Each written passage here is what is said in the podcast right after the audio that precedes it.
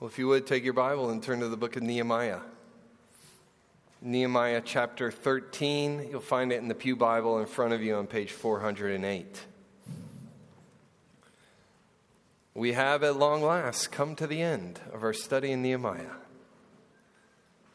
I trust and I pray that the Lord will keep bearing fruit from our study this summer throughout this year and throughout our lives. I know that it's been good for me to be in this book. I hope the same for you. This morning we're going to study the last chapter of Nehemiah, chapter 13. But because this is the end of the book, we'll also be kind of looking at the book as a whole through that lens, seeking to see the lessons from the book that are here for us to learn. Now, if you've been here or if you haven't, you might be helped by a little bit of an overview of where Nehemiah has taken us so far. A people in ruins is where we started because of their generational waywardness from God. A chance for a new start for these people happens when God leads Nehemiah to leave the Persian court to organize a rebuilding of the walls of the old capital city of Jerusalem. Nehemiah, against all odds, as a leader, succeeds in his task. And the Jewish people, against many enemies, returns to live inside the city walls, which only months ago had been rubble. But the Jews were more than just another nation dwelling in some random place, and that's why we know about their story. That's why it's significant for us to study. They were the chosen people of God, and Jerusalem the chosen place. So, in their return, they had to not only sort out where their new houses would be, they had to sort out their sin against God that had them exiled in the first place. We followed them as they sought to do this. They did it in a days long ceremony of teaching God's word, confessing their sins, and eventually renewing the covenant relationship God had started way back when they were just beginning as God's people in the wilderness. What a story. And as Nehemiah chapter 12 closed, and we open up Nehemiah 13, it, it appears this could be it. This could be the rags to riches story a total redemption of a previously ruined people. All is going well. The people are consistently and comprehensively applying God's word to all aspects of their lives, which is where we open in chapter 13. Look at verse 1 through 3. On that day, they read from the book of Moses in the hearing of the people, and in it was found written that no Ammonite or Moabite should ever enter the assembly of God, for they did not meet the people of Israel with bread and water, but hired Balaam against them to curse them. Yet our God turned the curse into a blessing. As soon as the people heard the law, they separated from Israel all those of foreign descent. We're not going to spend a lot of time on those verses, but it's just an illustration of how God seems to be working and the people readily obeying. This story has the potential to be a glorious conclusion to not only the story of Israel, but the story of human history. This is the last historical book of the Old Testament. Ever since the first man and woman sinned and God and man went separate ways, there's been a felt yearning throughout the pages of the opening books of the Bible for, ever, for a return to the original status perfect, obedient people living with God in a perfect place. The walls and the gates of God's dwelling have been closed off to humanity in Eden. And though God had made every invitation to return. No generation, no iteration of mankind could figure out how to obey in order to live with God. But as Nehemiah reaches his conclusion, perhaps this is the people. And perhaps Nehemiah is the promised leader, maybe that Messiah who was going to come and help God's people to be God's faithful and obedient people. Well, I'm sorry to say with this introduction, I've set us up for disappointment as we close out our study. In Nehemiah 13, hope fails, as Israel fails. And not even the good leadership of Nehemiah can keep it from happening. Let's read the rest of the story, picking up in verse 4. Now, before this, Eliashib the priest, who was appointed over the chambers of the house of our God and who was related to Tobiah, prepared for Tobiah a large chamber where they had previously put the grain offering, the frankincense, the vessels, the tithes of grain, wine, and oil, which were given by commandment to the Levites, singers, and gatekeepers, and the contributions for the priests. While this was taking place, that is what just happened. I was not in Jerusalem, for in the 32nd year of Artaxerxes, king of Babylon, I went to the king. And after some time, I asked leave of the king and came to Jerusalem. And I then discovered the evil that Eliashib had done for Tobiah, preparing for him a chamber in the courts of the house of God. And I was very angry. And I threw all the household furniture of Tobiah out of the chamber. And then I gave orders and they cleansed the chambers, and I brought back there the vessels of the house of God with the grain offering and the frankincense.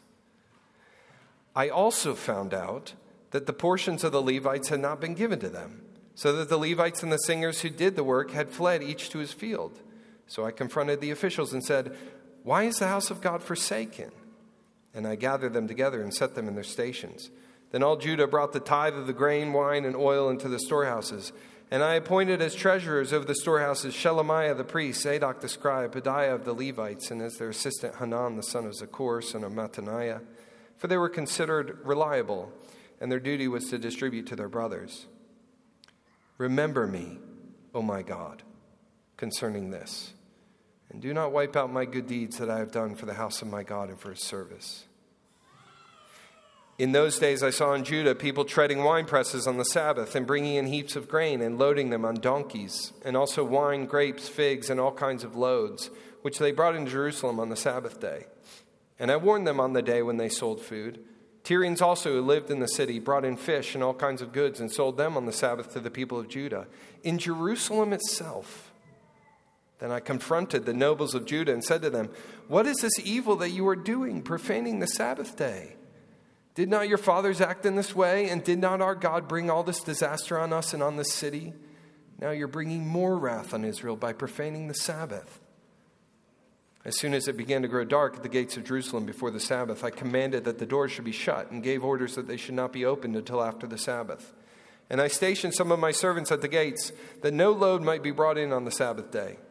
Then the merchants and sellers of all kinds of wares lodged outside Jerusalem once or twice but I warned them and said to them, Why do you lodge outside the wall? If you do so again, I will lay hands on you. From that time on, they did not come on the Sabbath. Then I commanded the Levites that they should purify themselves and come and guard the gates to keep the Sabbath day holy. Remember this also in my favor, O my God, and spare me according to the greatness of your steadfast love. In those days also, I saw the Jews who had married women of Ashdod, Ammon, and Moab. And half of their children spoke the language of Ashdod, and they could not speak the language of Judah, but only the language of each people. And I confronted them, and cursed them, and beat some of them, and pulled out their hair. And I made them take an oath in the name of God, saying, You shall not give your daughters to their sons, or take their daughters for your sons or for yourselves. Did not Solomon, king of Israel, sin on account of such women? Among the many nations, there was no king like him, and he was beloved by his God, and God made him king over all Israel. Nevertheless, foreign women made even him to sin. Shall we then listen to you and do all this great evil and act treacherously against our God by marrying foreign women? And one of the sons of Jehoiada, the son of Eliashib, the high priest, was the son in law of Sanballat the Horonite. Therefore I chased him from me. Remember them, O my God because they have desecrated the priesthood and the covenant of the priesthood and the Levites. Thus I cleanse them from everything foreign, and I established the duties of the priests and Levites, each in his work. And I provided for the wood offering at appointed times and for the first fruits. Remember me, O my God, for good.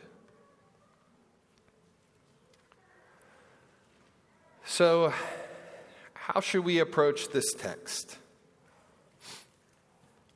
as people here, people who are looking to God and want Him to work among us powerfully and in obvious ways, what do we need to see here that will warn us appropriately, but also encourage us?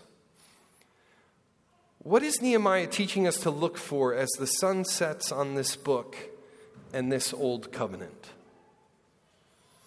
Well, I think there are two lessons, which will be my outline this morning. Two lessons, and the first one is this We are not good without God.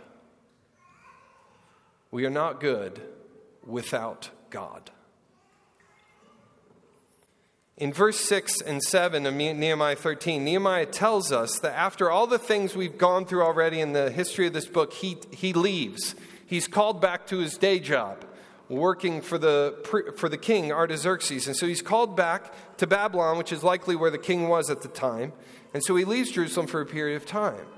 We don't know how long, but we know when he returns, Nehemiah finds that the whole community is back to the way things were before. The very things they covenanted not to do in chapter 10, 30 through 39, they are now doing again in chapter 13. In verse 4 through 13, temple worship has been neglected. Tobiah, the same guy that had been working behind Nehemiah's back with the Jewish nobles in chapter 6, has weaseled his way back in to the picture. He's pulled some strings with a relative who's also a priest, and he has secured for himself a penthouse apartment inside the temple. Tobiah moved in, and all the supplies that were supposed to support the worship of God were moved out in order to make room for him and his living room furniture. Maybe in connection with Tobiah's move in verse 10, Nehemiah finds out that the supplies that were supposed to support the Levites, the temple servants, had been diverted elsewhere. So the Levites now are forced to go work in the fields because there is no offering being given to support them in helping the people worship God. In verses 15 to 16, the Sabbath day that God had given for the people to rest from work is now open for business. People, Jews and foreigners alike, are working throughout the day, selling, transporting goods. The recently constructed gates are doing nothing to restrict lawlessness, standing wide open for the open violation of God's law. In verse 13, verse 23, in, in chapter 13, 23, and 24, the people are back to looking for love in all the wrong places. Through intermarriages with foreigners, Israel had invited pagan worship and idolatry back into their culture. In repentance, they had sworn to God in chapter 10, verse 30, Never will we do this again. But in chapter 13, verse 23, they're back at it. And enough time has passed that they have now had children in those unions. And those children were talking and these children did not know Hebrew, which meant they couldn't even understand God's word when it was read. Finally, in verse 28, one of the chief enemies of Israel, Sanballat, in the book of Nehemiah, has a son in law who is a priest, an enemy who has a relative in the temple. Even a priest meant to be holy and dedicated to God had gone and married a foreign woman in open defiance of God's laws. Now, if this was the whole story, if we only knew chapter 13 and we didn't know Nehemiah 1 through 12, we might think hopefully about the reforms that Nehemiah will bring in this chapter. We might think good will come, but we know the rest of the story, don't we? We know chapter 1 through 12. We've heard this story before. The reversion back to sin, we now know, is not just a one time thing, it is a pattern. And the people are more than misguided, they are prone to disobedience. So, this chapter, at the end of the history books of the Old Testament, is a fitting encapsulation of what the whole Bible thus far has taught about human nature. These behaviors, these hearts bent away from God. This is not an, an anomaly. This is the way we all are born. This is our nature. Like Tobiah and the people, we want to be God. We want what is God's for ourselves. Instead of making sure to reserve the best for God's worship, we take the best and we send it, spend it selfishly. The best of our time goes to our work and our hobbies, as Ken helped us in confessing our sins over that this morning.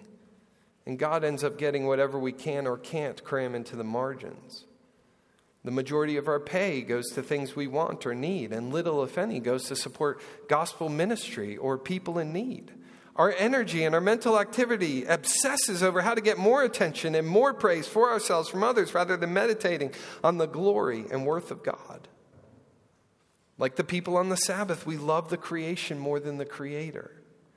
This proclivity for idolatry leads us often to trample God's laws in pursuit of wealth. We fail to rest. We work out of envy for what others have. We strive for more, and when we get it, we want more still. We let the relentless push of cultural materialism sweep us up, and we get carried away in consuming. We give our hearts away to money, houses, technology, cars, clothes. If it is made by human hands, we find a way to worship it. Like the intermarriages, we follow the ways of the world. Instead of seeing God's desire to showcase His holiness through our cultural distinctiveness, we become chameleons of culture, blending in. We grow ashamed of God, and in our embarrassment, we make efforts to show our unbelieving friends and family that in most ways we are like them. We read the same things, we watch the same things, we love the same things. We make relationships the same way they do. We indiscriminately welcome any and all influences from the culture into our homes. None of this is good because it's all against God.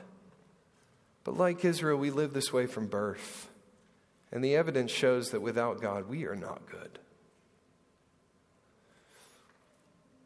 This stark picture of human nature warns us we need to check where we are putting our hope and our trust.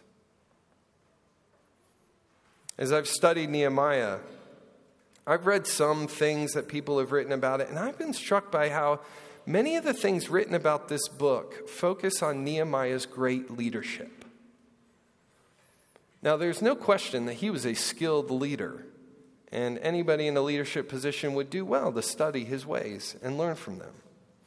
But chapter 13 seems to highlight how even the best leader cannot do much when leading sinful people. Or there's a limit, we should say. The best they can do is make good laws, reinforce them, encourage obedience, and dole out punishment when people disobey. But Nehemiah could not make the people want to obey. He couldn't change their minds to think about their actions with a God centered lens. That wasn't in his power to do. Nehemiah could not change the hearts of the people to love God more than the world. So I find it fascinating that each time Nehemiah confronts the people, he does it with a question. You see that verse 11? Verse 11, he asks them, I confronted the officials and said, Why is the house of God forsaken? Verse 17 and 18. Then I confronted the nobles of Judah and said to them, What is this evil thing that you are doing, profaning the Sabbath day? Did not your fathers act in this way? Did not our God bring all this disaster on us and on this city? Verse 21. But I warned them and said to them, Why do you lodge outside the walls? Verse 28.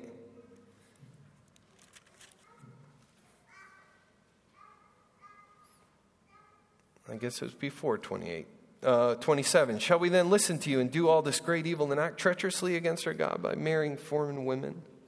You can, you can hear this kind of righteous frustration in his voice. What's wrong with you?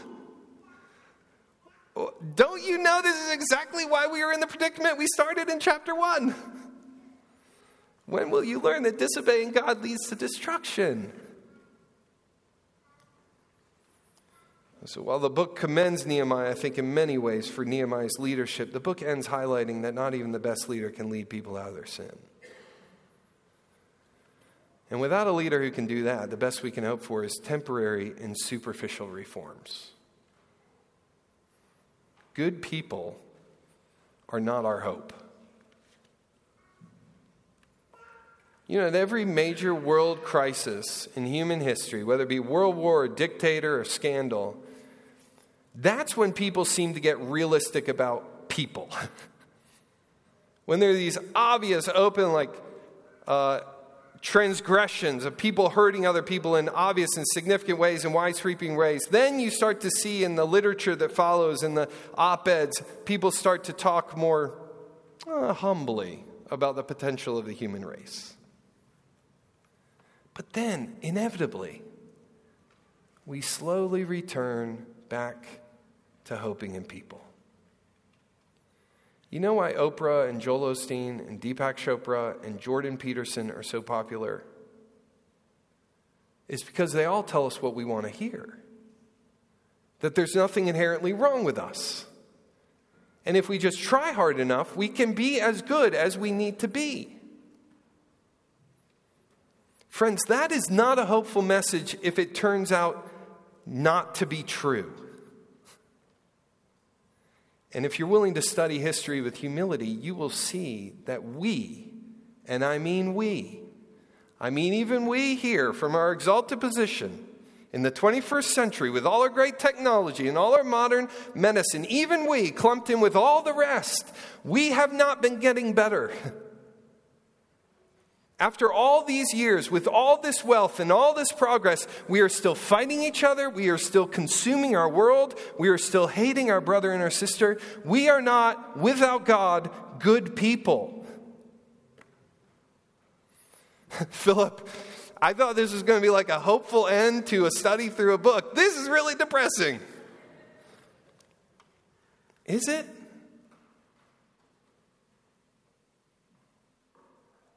Imagine if the rest of the Bible, the whole New Testament after this, told this same story.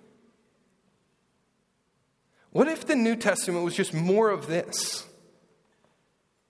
What if human history was one unending hamster wheel of people running and falling off, and in all their efforts and stretches of staying on, they get no closer to true life with God? That's depressing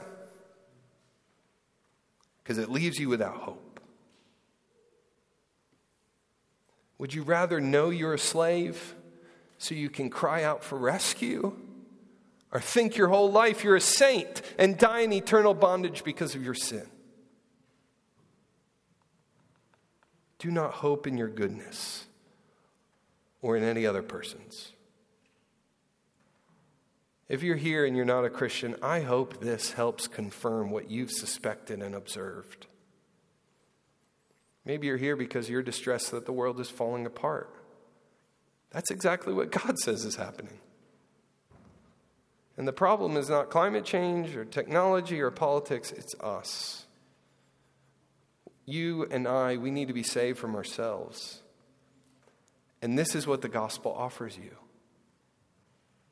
you as a slave, me as a slave to our sin nature, the gospel enters into our existence and tells us that Jesus, the Son of God, came to rescue and redeem sinners and slaves, and not just to redeem us, but to remake us and recreate us. If you know you need that, ask God to help you see Jesus and trust Him. Turn from your sin against Him. Ask Him to help you walk in His life give you forgiveness at the cross that Jesus gives you by his death and resurrection. If you want to know more about that, I would love to talk to you after the service. Here are some other things that Nehemiah 13 warns us not to hope in. Don't hope in being good enough. As we've just seen, we'd be extremely proud to assume we could go a different direction than every other era of human history. Whatever morality you might create and live by, it will not get anywhere close to the kind of perfection and purity God requires for life with Him. Don't hope in good traditions. Traditions cannot save you. A few chapters earlier, Israel had gotten back to going through all the right, no, right motions Bible reading, confession, sacrifice, observing the religious calendar, and that did nothing in their hearts. You don't go to heaven because you went to church your whole life and served in ministry and went on short term mission trips. You get there only through the death and life of Jesus Christ. Don't hope in good laws. Good laws can't save you. Humanity has always had access to the best laws that could be God's laws, revealed in God's Word. Scripture says that even before the Ten Commandments were given, people had and still have a sense of God and what's right. We just suppress it, we put it away. The weakness of the law is not in its clarity, but in its effectiveness to change us. The law is powerless in the area where we most need help. There's no law you can write that will make people love God and each other. Don't hope in good knowledge, as if knowing a lot could somehow alter your nature. Don't hope in good habits. Don't hope in good relationships. Don't hope in good leaders. Good leaders don't make people good. Nehemiah was zealous to see the people love and obey God, and he tried everything he knew to do to get them to obey. He used words, he used laws, he used influence, he even used force. He leveraged his kind of uh, capital position as governor to punish people. He tried to bring attention to God's word. I think we're supposed to understand why he would resort to what he does in verse 25. You know that part about him pulling out people's hair? I, I think we're supposed to see in that and understand why he'd do it. He was trying, he wanted people to obey God, but also we're meant to see why no manner of corporal punishment can make these people want the right thing. Good leaders can't make people good. I think that's a good word in our age, where so much scrutiny is placed on leaders, and some of it is justified. But, but just follow me in the argument. What if? What if there was no more abuse, as terrible as it is? What if church leaders loved better than they do, and we don't? What if politicians were less self focused? What then? Would the world turn into utopia? Of course not. And this is a good word for leaders. The best leader you can be in your home, in your work, in your church, in your city, is the one who owns that you are not good, but who zealously seeks to point people to our need to live reconciled to our good God. Your job is not to change those who follow you, but to lead people beyond yourself to where they can find true and lasting change from the only God who is good. Before there can be lasting human reformation, there must be divine redemption. Which leads us to our second point God is good, and so there is hope for us. God is good, and so there is hope for us. Did you notice that after every confrontation and short term reform in Nehemiah 13, Nehemiah prays? Let's read those prayers again. Start in verse 14. Remember me, O my God, concerning this, and do not wipe out my good deeds that I have done for the house of my God and for his service. Verse 22. Remember this also in my favor, O my God and spare me according to the greatness of your steadfast love. Verse 29. Remember them, O my God, because they have desecrated the priesthood and the covenant of the priesthood and the Levites. Verse 31. Remember me, O my God, for good. Now, if you read this chapter earlier this week, you probably wondered about these prayers. I certainly did. Maybe it sounded to you like Nehemiah was being like the Pharisee in the temple that Jesus talked about. You know, boasting before God about how good he had been, even though the people around him had been so bad. But that second prayer that we read, that prayer in verse 22, that, that shows us he doesn't come to God feeling like he deserves God's favor. He asks to be spared. Why? Not because of his love for God, but because of God's steadfast love, not because of his good deeds. These are humble prayers. Nehemiah is identifying himself with the people. He knows he is part of this corporate whole, these people who have been unfaithful to the covenant. He owns that. He owns that from the beginning. In chapter 1, verse 6, he lumps himself in. What will he, a sinful man among sinful people, plead before a holy God? Can he plead the merit of his efforts? He cannot. Can he plead the ignorance of the people? No. Can he plead for another chance? What good would that do? If you look at each of Nehemiah's prayers closely, you'll see that he's asking God to do good. And the goodness Nehemiah asks has everything to do with God's goodness and not his own. Look at verse 14. Nehemiah wants his leadership to reform the temple to leave a lasting legacy of true God worship in Jerusalem. In verse 22, Nehemiah prays for God to show his unfailing faithfulness and undeserved grace to Nehemiah, even though Nehemiah knows he doesn't deserve it. In verse 29, Nehemiah asks God to demonstrate the goodness of his perfect justice against people who had robbed God of his rightful glory and misled the people away from being God's distinct and holy people. In other words, Nehemiah, in all of this, prays that God in his faithfulness would uphold his glory, demonstrate his covenant love, and administer his good justice. That's what Nehemiah is asking. Nehemiah's prayer is for God to be good and do good. And his request is that as God shows himself good, that would also be for the good of Nehemiah. Verse 31 Remember me, O my God, for good. So, even though the book of Nehemiah demonstrates how good of a leader Nehemiah is, Nehemiah is not putting his hope there.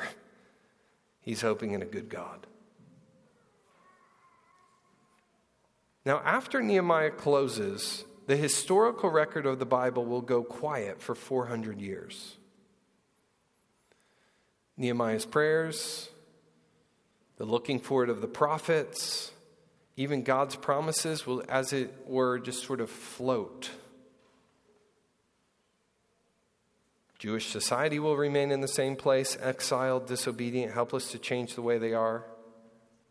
The question just kind of hangs there Will the God who started this story, creating all things and saying after he made them, This is good, who then only was to have his creation turned and done and, and, and violated by the evil of humankind again and again and again and again and again, generation after generation. Will that God choose to do good again? Will God remember the slaves? And it just hangs four centuries.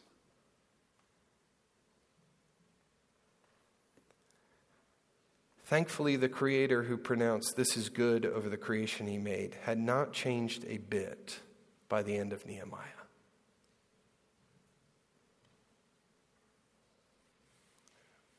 Now he is ready to make a new creation through a good Adam and instead of starting from nothing again, he starts where it all is in curse and ruin. And he recreates sinners through the death and resurrection of Jesus Christ. God broke the 400 year silence and answers Nehemiah's prayers by sending his son. The angelic messengers told Mary that this one finally would save his people from their sin. The voice of God at Jesus' baptism said, Finally, a good man, a man God is pleased with. He was born, not conceived in that line of sinful nature, but by God through the Holy Spirit and the virgin birth. With his coming, already the curse of sin and death are straining to keep their hold over humanity. And then King Jesus starts to walk in this world and lead. He's not interested in making physical kingdoms. He is not focused on returning a city, Jerusalem, to her former glory. He had a whole different thing in mind. He'd come to build a new dwelling place that was not contained in walls or temples because it was Him Himself. God with us, for us to live with God. He had a zeal like Nehemiah that took him to cleanse the temple in John 2, but his zeal would take him farther than Nehemiah could go. Not at all surprised or frustrated by the prevailing sin of mankind, Jesus knew from the day he began that a better sacrifice needed to be made. This was not a matter of making sure that there was grain and goats for offerings and for the priests. A perfect lamb needed to stand in the place of sinful people. A pure priest needed to reconcile men to God. Jesus became both. He would not be a king who cursed, beat people, and pulled out their hair to try to convince people to obey God. Instead, in order to bring us life with God, he would be cursed, beaten, and have his hair pulled out. He would suffer injustice in order to have the justice that Nehemiah prayed for fall on him at the cross. There, he took all God's righteous wrath against our sin and our nature. He did so much more than Nehemiah. Beyond providing for the offering, Jesus provided himself as the offering. God remembered Nehemiah's prayer when he sent Jesus. And Jesus came to restore worship to God in human hearts. God remembered Nehemiah's prayer when Jesus died, and Jesus was not spared so that we might be spared through his steadfast love. God remembered Nehemiah's prayer when Jesus suffered injustice, and those who are guilty as lawbreakers now have a way to be free from our condemnation. In all of this, God has been good. That was God's answer in part, but God had an even better story for the new humanity he would make in Jesus. Knowing we were not good, God was good to us in Christ, and in Christ, God makes us new. God remembered Nehemiah's prayer when three days after Jesus died, God raised him from the dead and obliterated the grip of sin and death over sinful people. Jesus remembered Nehemiah's prayer when he ascended to heaven and sent his Spirit to apply Jesus' righteousness to human hearts. The Holy Spirit remembers Nehemiah's prayer every time he comes to remove a dead and sinful heart and replace it uh, with a heart that beats for Christ, that is alive with the heartbeat of Jesus, that not only knows I should obey under his law, but under Christ's good reign in my life, I want to obey him. As Romans 6, verse 4 says, we were buried with him by baptism into death, in order that, just as Christ was raised from the dead by the glory of the Father, we too might walk in newness of life. That's how God remembers Nehemiah's prayer. Christian, do you want to be,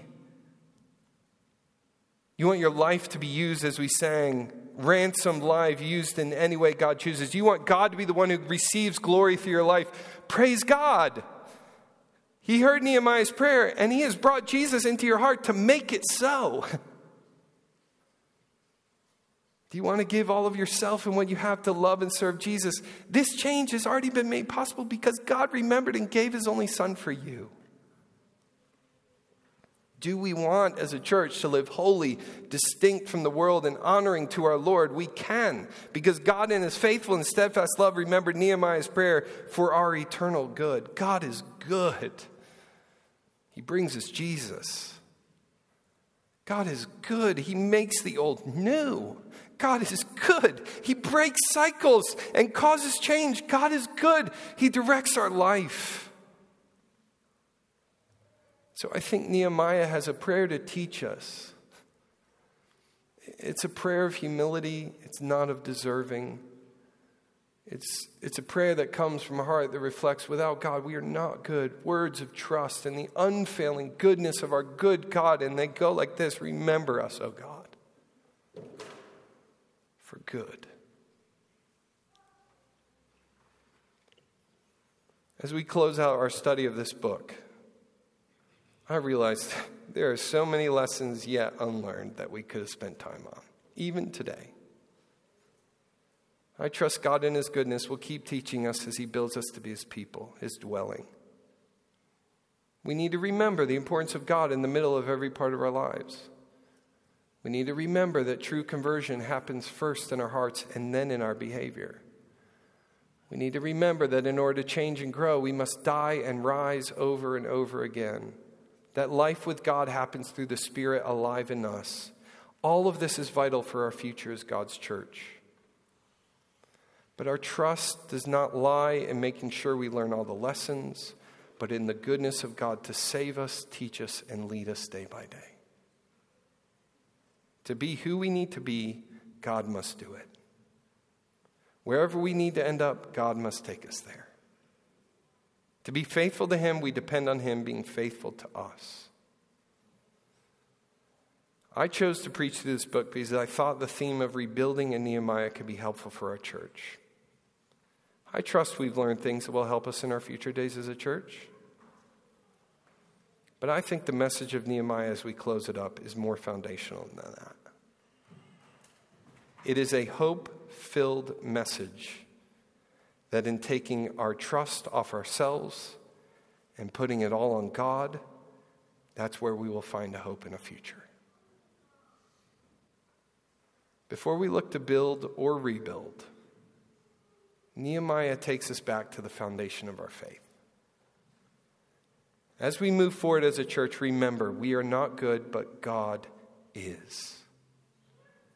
For all of life, let's hope in Him and follow His good, his good lead in Jesus Christ, who is worthy of that and so much more. Let's pray.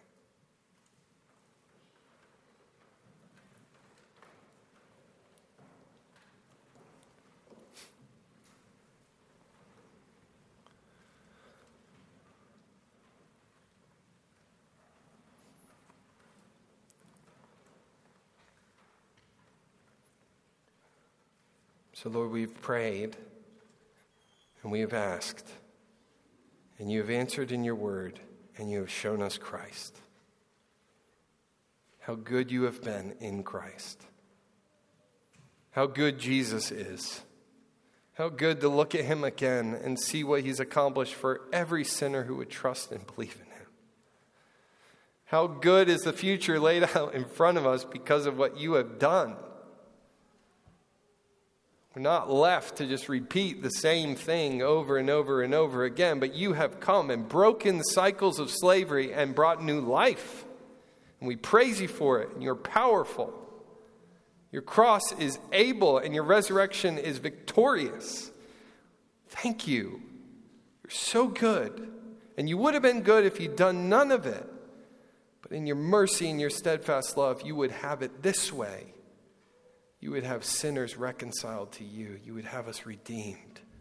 You would show us a way into eternal life. Oh God, for anyone outside of the life you provide in Christ, bring them in. Bring them in today. And Lord, help us to fix our eyes on Jesus, the author and finisher of our faith, even as we close our time now and go out into the world and life you provided for us. In Jesus' name. Amen.